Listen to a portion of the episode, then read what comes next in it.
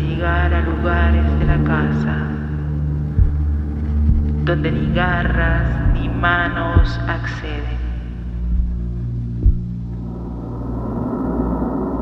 Se quedan las palabras, las comas, en el lado oscuro de los muebles,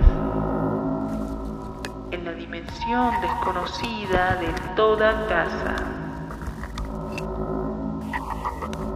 donde el poema entre la sombra y el polvo se gesta, donde crece entre todas las posibilidades, hasta que un día cruza la sombra a la hora en que la casa duerme